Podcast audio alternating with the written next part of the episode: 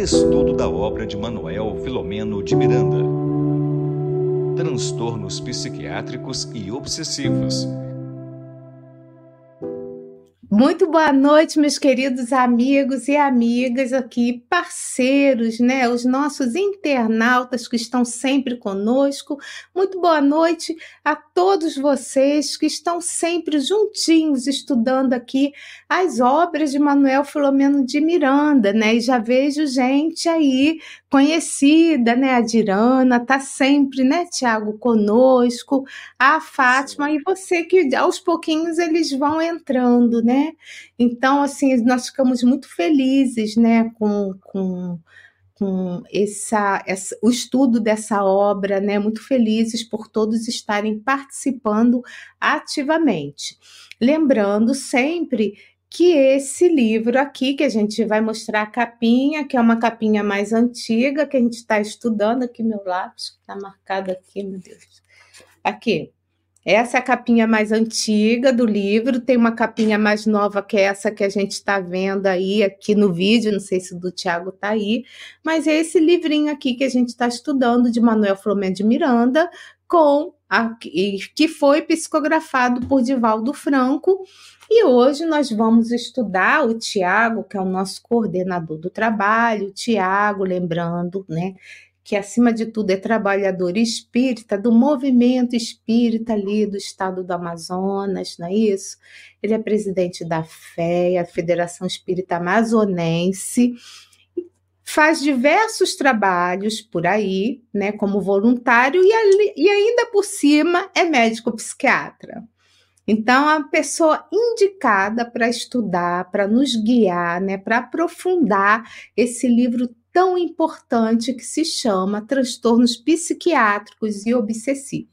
Então, a nossa gratidão a todos vocês que estão juntinho conosco nessa noite, nessa quarta-feira, agora, hoje, dia 10 de maio. Estamos no horário de quê? 19h35. Então, que fique gravado aí. Boa noite a todos. Boa noite, Tiago. A palavra é toda sua. Ô, oh, minha querida, uma ótima noite para todos nós muito feliz de estar aqui dividindo esse momentinho da semana com todos. Boa noite, Dirana. Boa noite a todos os companheiros que dividem essa transmissão conosco, que nos acompanham. A Flaviane, encontrei aqui, ó, uma conterrânea, pelo menos, pelo menos está assistindo lá de Tabatinga, é o interior nosso aqui do Amazonas. A Diva, a Fátima, a Olga, enfim a todos aqueles que estão conosco, nosso abraço carinhoso, fraterno, com votos assim de que a gente possa crescer juntos através do estudo dessa obra. E também um agradecimento especial à Regina, que é a minha mentora, é aquela que me puxou. Se eu sou coordenador do trabalho, gente, a Regina é a responsável pelo coordenador do trabalho, é a coordenadora do coordenador. então vamos começar hoje é, falando de um capítulo que se chama o primeiro tentame. Então a gente está começando a esquentar a coisa no sentido dos atendimentos da assistência espiritual. A proposta daquele grupo que busca o mentor dessa clínica, né, onde a maioria dos trabalhos acontecerão, ele então intercede, né, autoriza o grupo, diz que contem comigo, né, para que é, esse trabalho aconteça, né, esse investimento no atendimento espiritual dos pacientes e dos desencarnados realmente ocorra. E então, aqui nós estamos para conversar sobre o primeiro tentame. O primeiro tentame, quem conseguiu ler o capítulo vai ver que tem ao todo três comunicações mediúnicas. Ele narra uma reunião mediúnica que acontece no plano espiritual. E hoje, dada a importância das três mediúnicas para nós, das três comunicações, perdão, comunicações mediúnicas para nossa análise, eu vou começar e nós vamos falar sobre a primeira comunicação, que é a do mentor espiritual. E aí eu fiquei pensando assim, ele deu um, ele colocou um nome no final aqui da mensagem. Eu falei, meu Deus, os fofoqueiros do além já começaram a ficar animados para saber se era realmente o nome dele, se era pseudônimo. Que a gente sabe que espírita gosta de ir atrás para dar uma olhadinha em quem é quem, né? Mas Antônio deve ser o nosso pseudônimo aí desse benfeitor que não se revelou. Enfim, brincadeiras à parte, o capítulo começa então falando, narrando que os trabalhos estavam acontecendo numa madrugada, que o relógio marcava duas horas da manhã. E eu acho que é bacana essas descrições porque nos ajudam a construir um cenário na cabeça, uma percepção na cabeça. Se a gente é, para um pouquinho, se nós somos daqueles leitores que a gente para para pensar, ler, lê alguns parágrafos, respira um pouco, olha para cima, assim, tenta imaginar a coisa acontecendo, nós vamos é, achar pelo menos curioso, né, intrigante. E que essa informação faz todo sentido com o que nós aprendemos com o Espiritismo. Né? Com certeza, na madrugada, é, nós continuamos ativos naquilo que é do nosso interesse, do nosso interesse mais profundo. Por isso que nós devemos orar, né? Orar antes de sair do corpo, orar antes de dormir, para que a gente possa ter boas companhias. Que essas boas companhias nos inspirem num período que é praticamente um terço do dia, cerca de oito horas, de um dia de 24 horas, para que a gente também continue em boas companhias, realizando trabalhos, fortalecendo o ânimo para o enfrentamento da luta diária, e era exatamente o que estava acontecendo aqui. E aí, Manuel Filomeno comenta que, na verdade, a movimentação espiritual era ainda maior, porque na madrugada, então, havia os trabalhadores encarnados, momentaneamente afastados do corpo, atuando, e havia então os desencarnados. Os pacientes estavam naturalmente dormindo e os desencarnados estavam atuando. A, Regina acabou de colocar em, em verde é, havia uma verdadeira azáfama no vai e vem contínuo dos espíritos. Azáfama é aquela busca pela realização, aquele fervor, não é? aquela agitação pelo trabalho, para construção, para realização das coisas.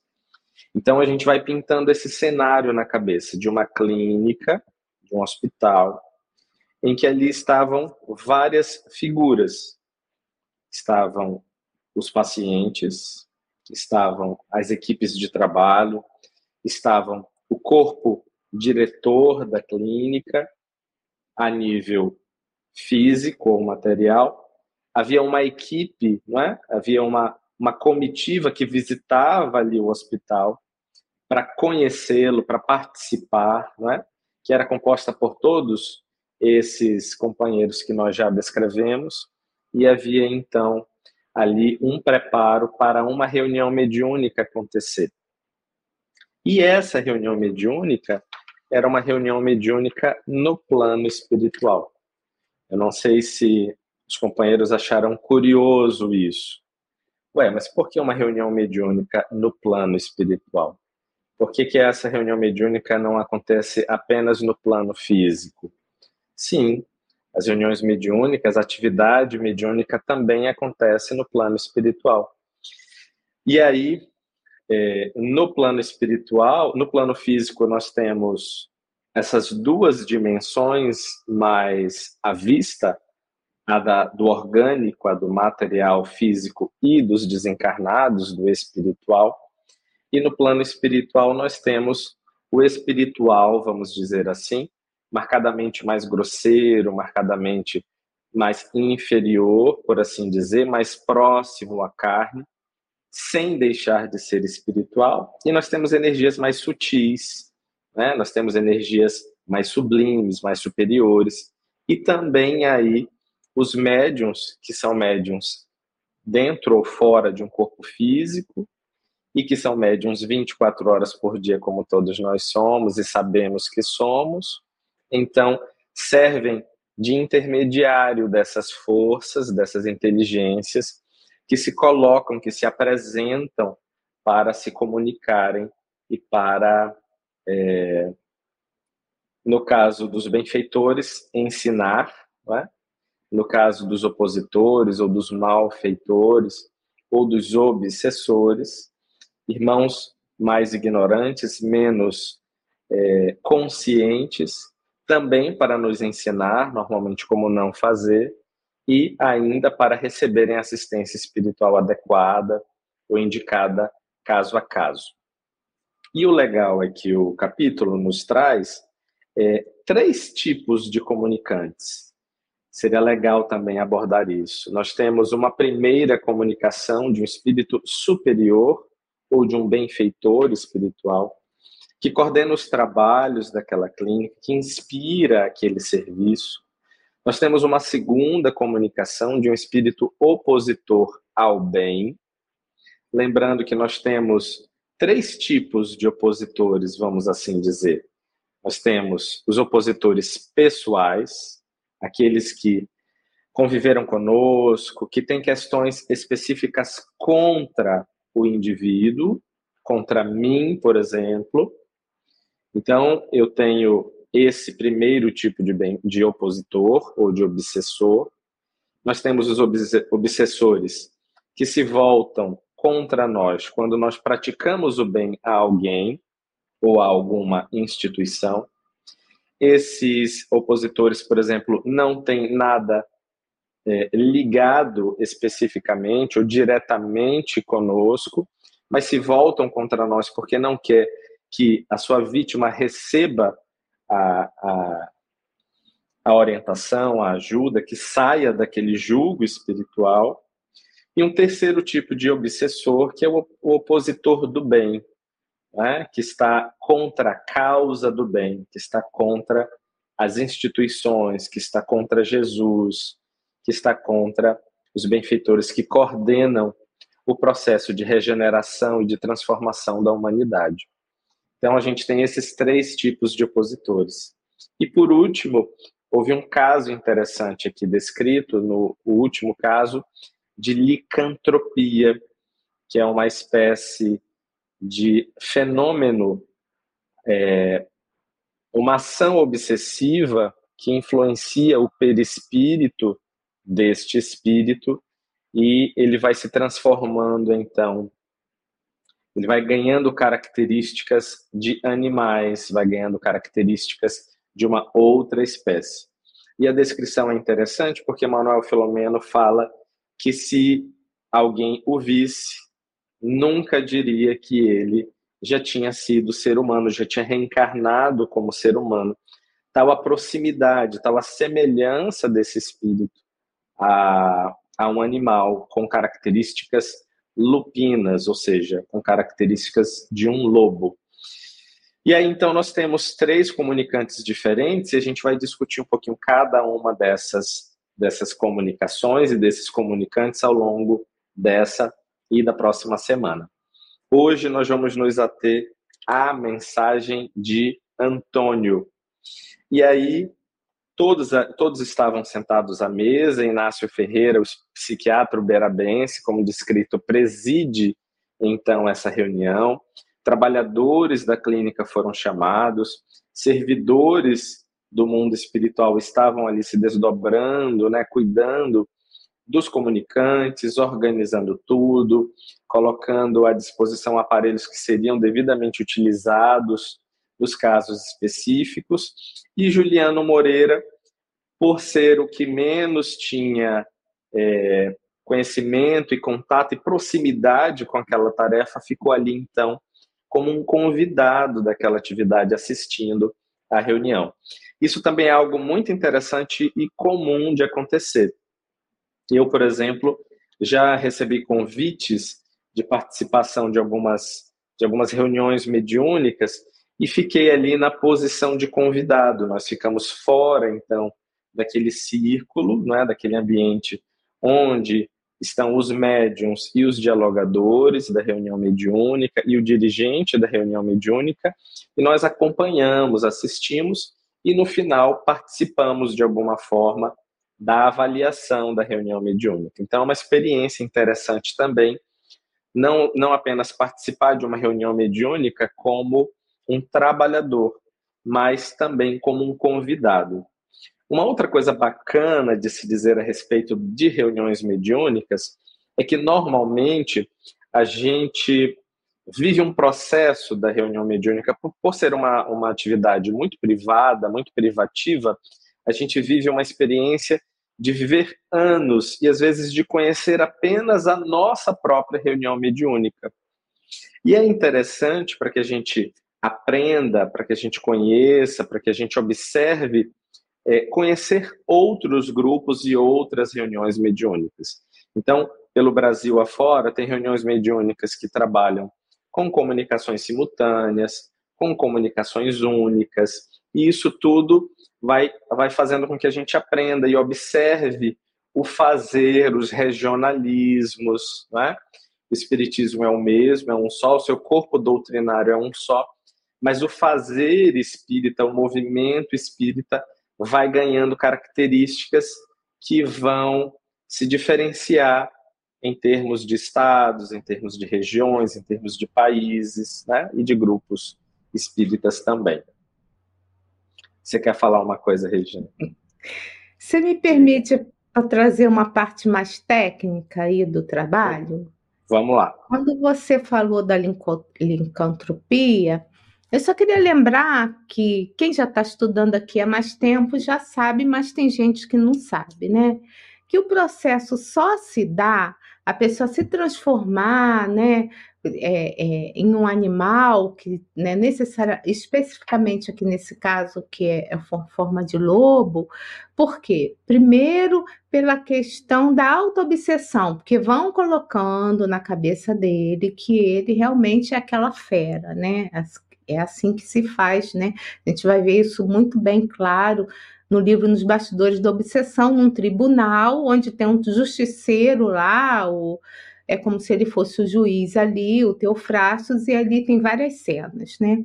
E a outra coisa, primeiro, o espírito se percebe que é daquela forma e depois através da moldagem, né, o perispírito, né, você vamos lembrar que o perispírito, né, ele é ele é moldável, então por isso que ele consegue se transformar, né? Primeiro ele acredita que ele é daquela forma, e aí o perispírito dele vai se modificando através da sua própria ação mental. Não é ninguém que vai dizer assim, você agora é um lobo e a pessoa vai virar um lobo porque alguém com uma varinha mágica transformou a pessoa. Tudo através do nosso campo mental, do nosso pensamento. Então, eu acredito que eu sou daquela maneira e o meu perispírito, que é moldável, ele vai se modificando. Essa é uma primeira questão, que é uma questão técnica, né? que eu queria trazer. A segunda é lembrar que os médios, todos os médios que trabalham em reunião mediúnica, né? Se tiver qualificação, moralidade, lembrando que o trabalho acontece também no plano espiritual. Então, alguns de nós somos convocados para continuar, às vezes, a reunião até daquele dia, né, Tiago? Para participar como médiums no plano espiritual. Então, são duas coisas que para mim são importantes para a gente continuar com, com o trabalho, né? Para que as pessoas não tenham dúvidas. Por isso que eu disse, são questões técnicas, né? Não são uhum. de ordem psíquica. Eu vou, eu vou aproveitar aqui o gancho, então, da Regina para fazer esse bate-bola e vou voltar para a licantropia para falar duas coisas, três coisas, na verdade existe esse processo auto-obsessivo, é, muito comumente relacionado à culpa e às transgressões que esse espírito traz. Então, pela, pela sua consciência de culpa extrema e pelos atos cometidos, ele inicia esse processo que a Regina bem explicou de auto-obsessão. somado à hipnose de espíritos que é, subjugam esse, esse espírito, e aí ele vai criando, então, essa, essa, essas características, não é? Ou essa figura de animal, né? A depender. É, mas uma coisa interessante que eu gostaria de trazer, eu ia falar isso mais para frente, mas como a gente assim faz muitos links e associações em relação às doenças mentais, eu achei interessante a gente parar para pensar no seguinte, nós que estamos aqui acompanhando o estudo ao longo dessas semanas. É muito comum a gente ouvir que os pacientes com doença mental, eles precisam melhorar a sua vontade. Então, quando, numa primeira análise, eu olho alguém que está em sofrimento, que está com uma depressão, que está com uma situação é, de saúde mental, a gente para e diz assim: você precisa resistir, você precisa ser mais forte, você precisa querer também melhorar. E aí é legal a gente parar para pensar nisso, porque assim, é, quando você, por exemplo, quebra um membro, fratura alguma coisa, não basta você querer que aquele membro esteja bem, que ele estará. Ele precisa, então, ter um período de tempo ali de gesso para, então, o, o organismo fazer um trabalho de juntar aqueles dois fragmentos ósseos e você retomar a funcionalidade daquele membro. Da mesma forma, se assemelha à questão da licantropia é, não, é a não é simplesmente da vontade daquele espírito chegar àquela condição. Percebam que ele está vivendo um processo hipnótico e um processo de auto-obsessão que se somam e tornam aquele espírito, então, vítima dele mesmo e de mentes cruéis que o fazem chegar àquela condição. Mas veja, é um problema de vontade? Nós diríamos para ele assim, basta você querer sair disso e você vai conseguir? Não, não basta assim. É preciso que haja um trabalho de apoio, de suporte a este espírito, seja ele encarnado ou não, para que ele se fortaleça e possa, apoiado nessa rede que o suporta, conseguir fortalecer os processos que envolvem a sua vontade e então ele caminhar para a melhora, para a recuperação. Então, a vontade é uma função que está expressa, que está colocada no livro dos Espíritos, que é muito bem discutida nos livros da Joana de Ângeles, que é, é considerada uma das forças, né, uma das potências da alma, mas que em situações específicas especialmente as de, de adoecimento mental, nós vamos ver um prejuízo nessa função psíquica, a ponto do paciente não ter condições por si só de melhorar. Então, é, não é uma questão apenas de vontade, mas é uma questão de muito maior do que simplesmente a da vontade. Vamos então voltando aqui para a mensagem.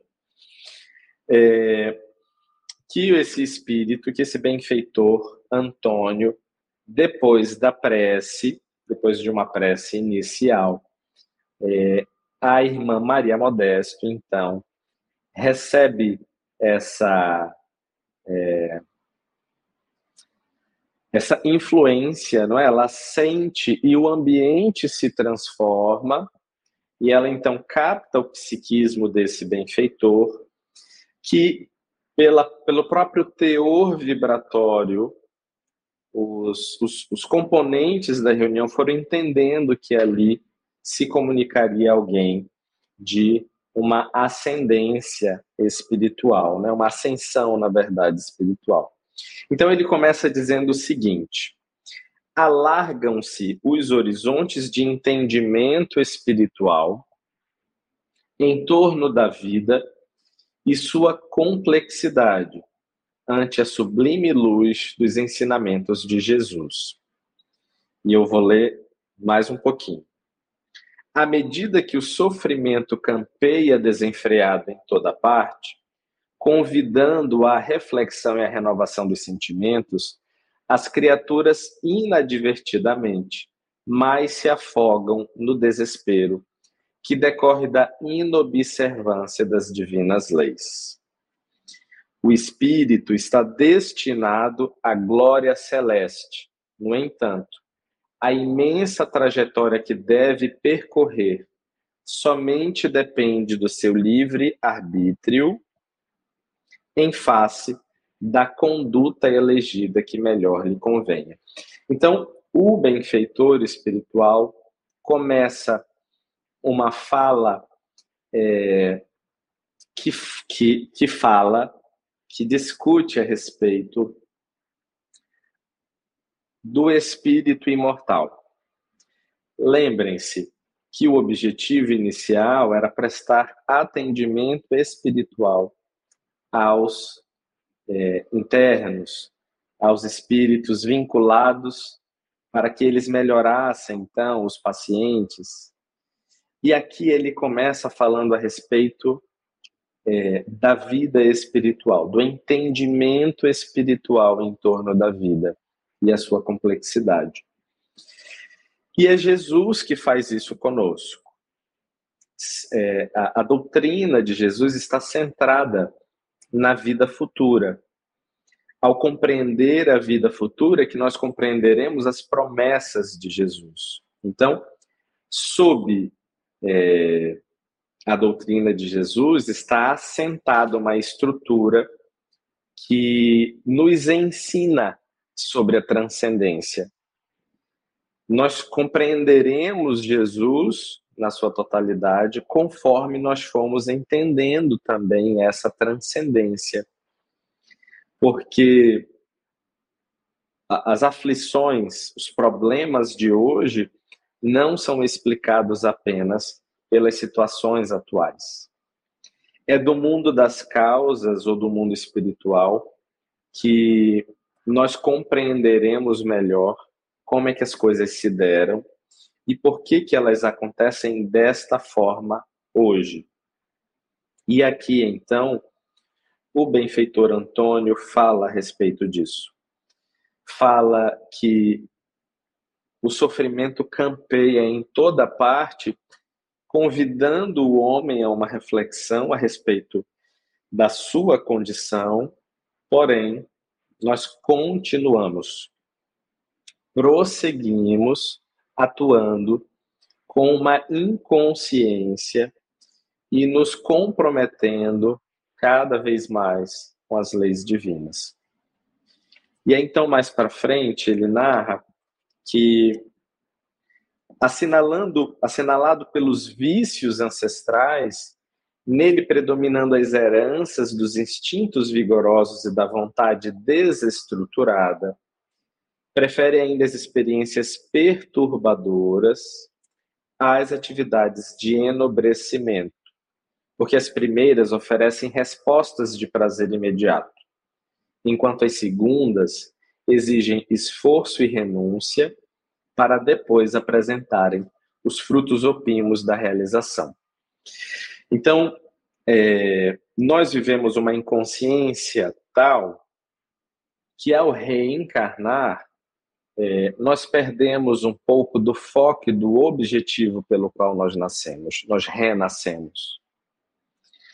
Quando a gente entende um pouquinho sobre a organização do psiquismo humano, nós compreendemos que a maior parte dos conteúdos ancestrais estão no inconsciente. A consciência ou o consciente é a menor parte que está à tona, está para fora daquele imenso oceano de inconsciência que ainda, que, que ainda fazem parte do nosso psiquismo. E essa vontade desestruturada fala a respeito de um ego que ainda não tem condições de lidar ativamente com os seus conteúdos pesados, dolorosos e difíceis fazendo com que a gente entenda que as experiências perturbadoras colocadas aqui por Antônio, que tem a ver com a embriaguez dos sentidos, né, das paixões grosseiras ali do próximo parágrafo, é, nos trazem o prazer imediato. Então, essa é aquela velha fuga não é? das experiências difíceis, dolorosas, mas importantes que a gente precisa trilhar.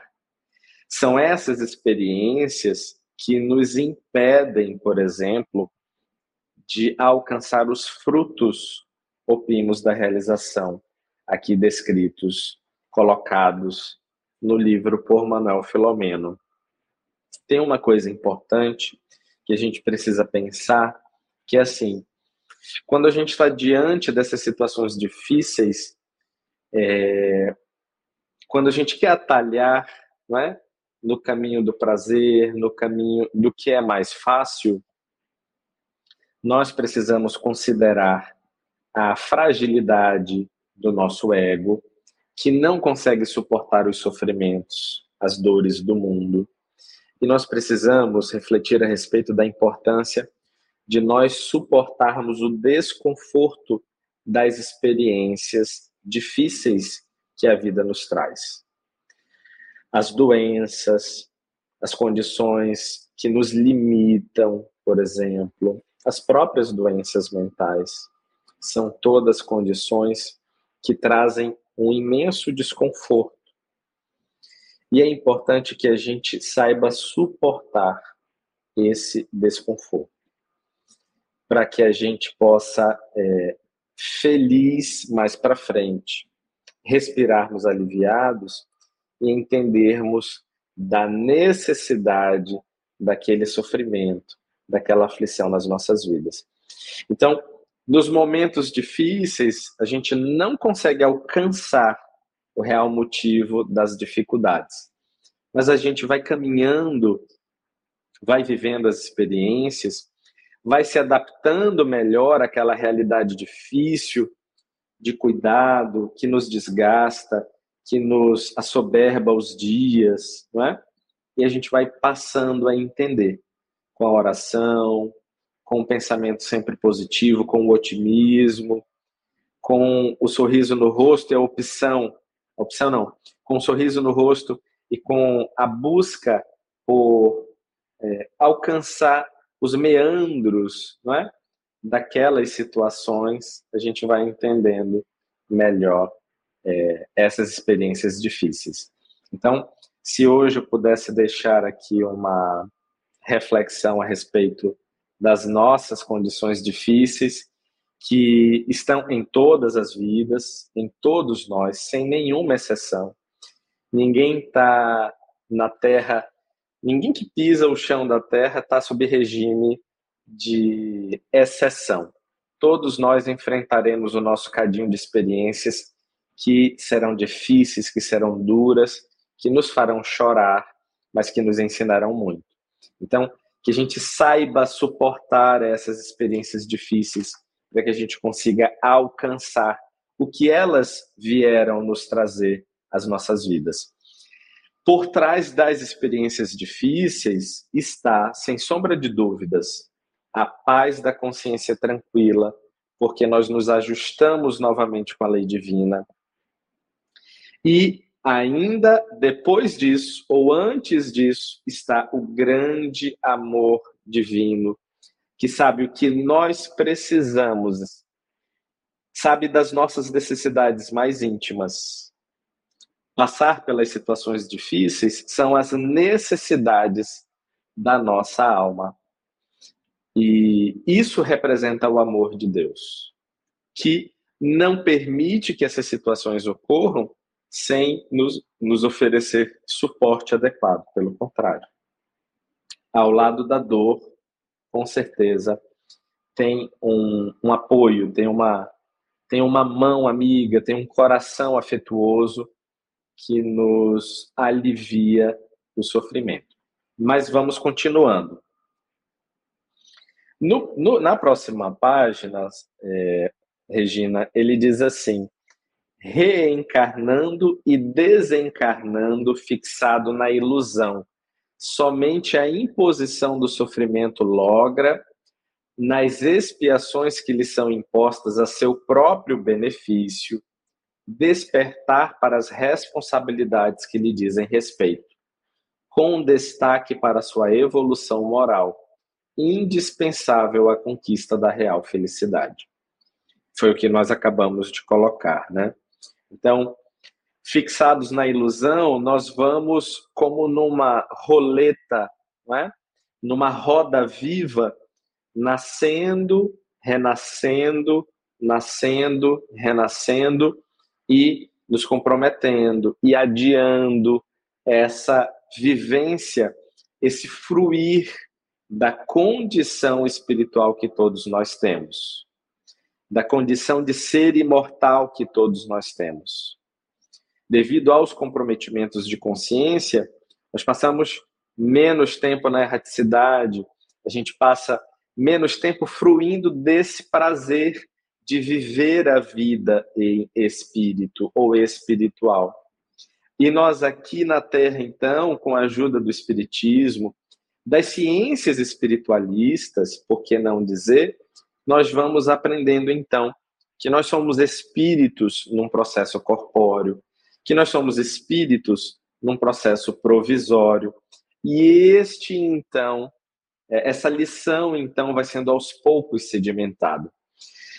A espiritualização da matéria vai acontecendo, e aí nós voltamos um pouco melhores e já em mais condições de enfrentar é, as consequências das dores que a gente causou aos outros, que na verdade pesou, pesou com certeza para o outro, mas deixou marcas na gente muito maiores, né? Porque nós passamos a, nós ganhamos um peso a mais na nossa economia afetiva e para nos liberarmos dele, muitas vezes é o sofrimento, é a dor que Deus envia aos seus eleitos, aquela querida professora que extrai da gente, né? que puxa a gente a responsabilidade para que a gente possa cumprir, bem cumprir as nossas obrigações na Terra. Mais à frente, ele diz assim: é perfeitamente compreensível, portanto, último parágrafo, que sejam credores de mais carinho, mais assistência e mais compaixão, porque são enfermos que ainda preferem a doença quando poderiam encontrar-se em situação de saúde integral. Somos, todos nós, em menor ou maior grau. Então, essa comunicação é uma comunicação que abre os trabalhos. Assim, se a gente parar para pensar, a gente pode a gente pode refletir que essa mensagem ela ela deve ser lida pela gente mais vezes. Nós vamos caminhando nos capítulos, e eu acho que a gente precisa mais lá para frente, daqui a algumas semanas, voltar nela, relembrá-la. Ela meio que abre assim os trabalhos desse grupo que se reuniu para aprender e para ajudar, né? para aprender e para assistir as pessoas. Então, vamos chamar isso assim, essa comitiva, essa equipe que pediu aquela intercessão, que pediu aquela ajuda do benfeitor espiritual, e aí essa mensagem abre essa, esse cronograma de atividades que a gente vai ver ao longo dos próximos 15 capítulos, se eu não me engano. E aí ele para um pouquinho, reflete, e aí volta a falar. E aí eu separei aqui três partes deste desta segunda parte da comunicação para que a gente possa então conversar um pouquinho. É, na próxima página, ele diz assim: Mais recentemente chegou à Terra o Consolador, advertindo e confortando o sofrimento, enquanto propõe a sua erradicação através da legítima transformação moral do ser, confirmando a sobrevivência espiritual ao fenômeno da morte biológica e, nada obstante, não poucos daqueles que estão informados e confortados continuam no desar a que se acomodaram. Viram que a gente falou no início? Então, ele confirma aqui que o trabalho é, que nós fazemos hoje, imaginem, o trabalho, conforme nós vamos evoluindo, as nossas atividades vão ganhando em complexidade. Vão ganhando em complexidade, vão se tornando mais especializadas, mais complexas. E antes, então, nós não tínhamos o que nós temos hoje, a chegada do Consolador que abre o entendimento de que a morte biológica não é o fim da vida. Por não ser o fim da vida, essa constatação, essa confirmação, traz inúmeras consequências filosóficas, inúmeras consequências morais, que nós precisamos atinar no momento em que a gente discute a respeito do adoecimento mental. Então, há uma justiça que rege tudo o que acontece. E aquele que sofre, então, em última análise, tem no seu sofrimento a própria abordagem que ele precisa para o seu crescimento é um momento em que a gente pode olhar um pouquinho para o adoecimento mental sobre, sob um prisma diferente, em que aquela dor é uma dor lição. Isso não vai fazer com que a gente tenha menos cuidado, menos atenção, menos necessidade de dar suporte. Que aquela pessoa que sofre tenha menos necessidade de ter o seu sofrimento minorado.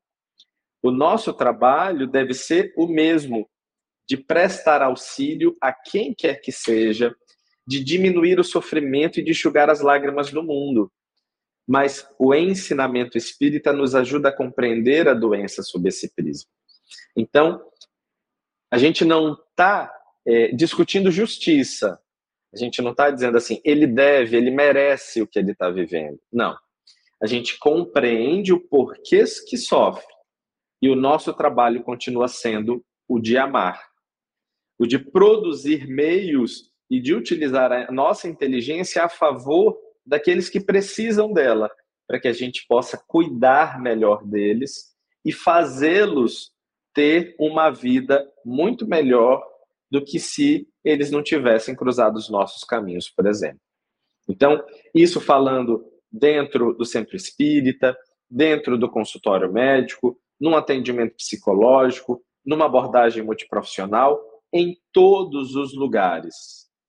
Em que, desde o nosso diálogo fraterno da Casa Espírita, a atividade de passe, a orientação diária, a orientação de um evangelho no lar, equipando esse grupo que adoeceu de condições para que eles possam enfrentar mais robustecidos com a mensagem espírita aquela, aquele sofrimento que graça aquele grupo espiritual, aquele grupo familiar. Então, Antônio aqui confirma que é a fuga pelo prazer desenfreado que vai produzir todos esses fenômenos. Que a dor é o mais vigoroso processo terapêutico, como ele coloca nesse próximo parágrafo, porque desperta as nossas consciências equivocadas, teimosas, e eu completaria renitentes no mal, resistentes às mudanças.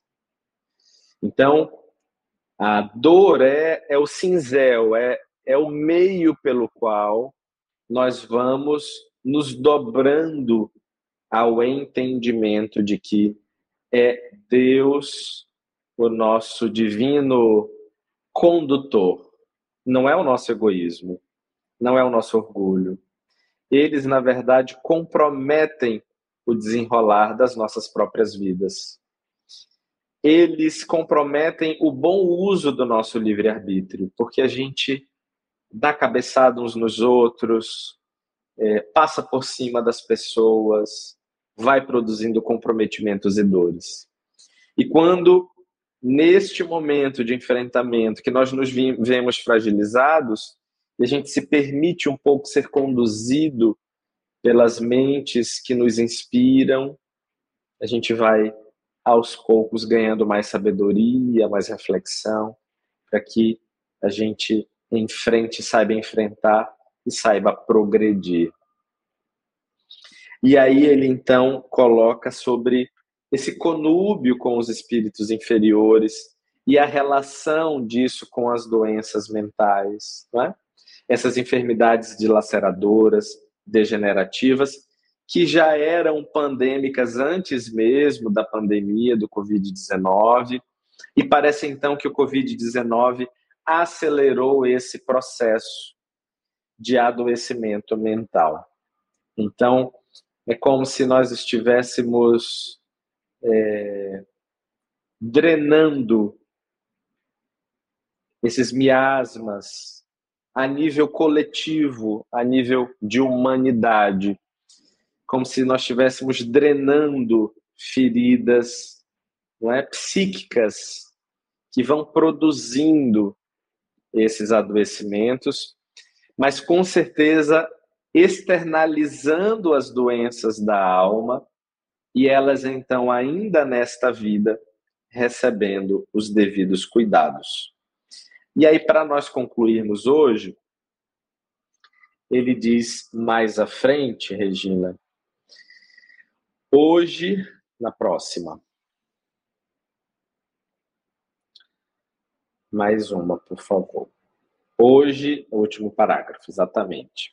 Abraçando a contribuição valiosa da ciência nas áreas psíquicas, que muito tem ajudado os pacientes psicológicos e mentais, ofereçamos o valioso concurso espírita, trabalhando as raízes dos distúrbios do ser, no ser, afastando os parasitas espirituais que os infelicitam e lentamente, mas com segurança, estaremos instaurando na terra o almejado reino de Deus. Então, essa mensagem ela abre os trabalhos dessa equipe que vem nos ensinar, nos fazer refletir sobre os diversos aspectos dos transtornos psiquiátricos e obsessivos.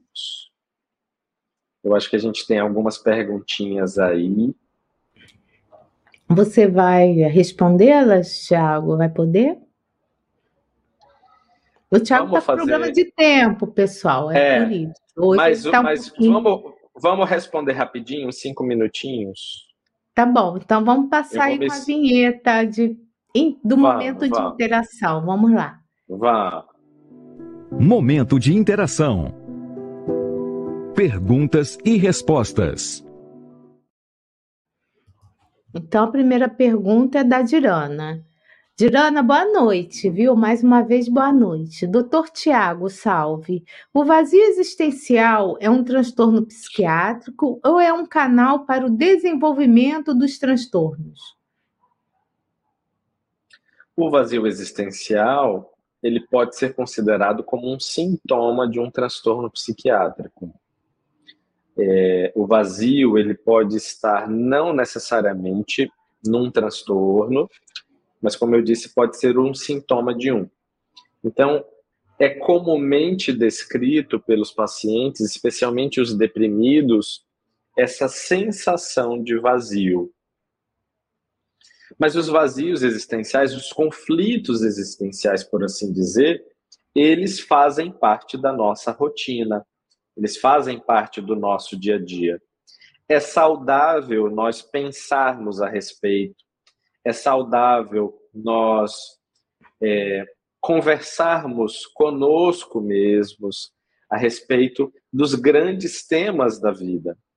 É, os introvertidos, por exemplo, são pessoas que se questionam muito, que refletem muito consigo, que apreendem as experiências do mundo no seu campo interno. Tem essa energia mental voltada para o mundo interno. Então, é, falando de conflitos ou de questões existenciais, é importante que nós as tenhamos. Mas o vazio existencial, como a Dirana está perguntando, é um sintoma, na verdade. A próxima é da Flaviane Aparec... Aparecido. Apa... Aparício. Flaviana Aparício. Por favor, qual a diferença entre transtorno mental, transtorno psicológico e transtorno psiquiátrico? Legal, legal. Legal. Então, o transtorno mental é um termo mais genérico. Então, eu posso ter um transtorno mental que ele pode ser psicológico, pode ser psiquiátrico. Existem questões psicológicas, existem problemas psicológicos que podem ser resolvidos com a psicoterapia sem a necessidade de um médico psiquiatra, sem a necessidade de um tratamento medicamentoso, por exemplo. Os conflitos existenciais que nós colocamos, ou, por exemplo, quando alguém enfrenta uma situação grave na infância, de desamparo ou de abuso sexual, por exemplo, ali se instala um conflito psicológico que necessita de um acompanhamento, sem que necessariamente aquela pessoa ou aquele paciente desenvolva um transtorno psiquiátrico. Uma situação grave na infância, e aqui eu estou utilizando isso como exemplo, pode produzir sintomas ansiosos ou sintomas depressivos decorrentes de um trauma, e esses sintomas começarem a, a, a influenciar negativamente, a impactar negativamente a vida dessa pessoa a ponto de torná-la disfuncional. E aí então precisa se entrar com uma terapia medicamentosa e aí então nós teremos um transtorno psiquiátrico. Mas todas essas situações envolvidas falam de transtornos mentais que alteram a estrutura psíquica ou psicológica do indivíduo, precisando ele ou não de um acompanhamento psiquiátrico ou medicamentoso, por assim dizer. Flaviane, seja bem-vindo e obrigado pela sua pergunta. Um abraço grande na Dirana, que está sempre conosco aqui também. A próxima pergunta da Dirana é para Regina. Mas você pode responder dessa, também. Regina. Eu vou dar minha primeira dica. A Dirana pergunta assim, Regina, dizem que, que o orbe em que vivemos é uma cópia do mundo espiritual. Poderia me sugerir algum livro que aborda a organização do mundo espiritual? Olha, Dirana, o livro mais famoso, mais conhecido que nós temos em relação a isso é o Nosso Lar. Né? O nosso lar mostra como é que é realmente o mundo espiritual, a sua organização, como é que ali as pessoas vivem. É o mais conhecido, mais simples para eu te indicar. E aí eu vejo aí se o, o, o você quer indicar outro, Tiago, para ela. Eu, Dirana, é, eu, eu li o nosso lá ainda na adolescência, primeira vez ainda era uma, uma capinha feinha, assim, rosa, é, branca e preta. E aí, em seguida, para eu entender melhor, é, um tio meu, me, eu acho que foi um tio meu que me deu de presente um livro chamado Cidade no Além. E esse livro é sobre o nosso lar, que é a colônia espiritual que André Luiz descreve. E é muito legal esse livro, ele é bem didático, ele tem inclusive o um mapa da, de nosso lar. Então ele vai explicar essa organização espiritual que no nosso lar está assim, está é, tá pulverizada ao longo dos capítulos, né? E principalmente para você que já leu o nosso lar, eu acredito, o Cidade no Além é um, é um texto assim bem bacana que dá, dá, dá para a gente ter uma ótima dimensão de como é a colônia espiritual, como é que ela funciona, e aí a gente faz essa é, a gente amplia esse raciocínio para as outras colônias e para o mundo espiritual. Então, então tá aí, né, a dica, a dica de leitura aí do Tiago. Então, ó, não tem mais perguntas, tá, gente? Então, queria, antes de passar a palavra para o Tiago, agradecer a todo mundo e avisar que amanhã nós temos live às 18 horas, estudando Evangelho com a Elza Misano. E às 19h30, Solo Fértil, né, uma outra live, e são questões do Espiritismo, e quem trata do assunto é o Emilson Piau, lá da Bahia. Então, o convite está feito, inscrevam-se no nosso canal, né? Dê o joinha, né? Aqui nessa live, compartilhe com seus amigos, né? E estejam conosco, sempre conosco. Beijo grande, é com você, Tiago. Beijo, gente. Até a próxima semana. Até. Tchau. Tchau, tchau. Estude conosco. Faça parte da família Espiritismo e Mediunidade. Em Lives TV.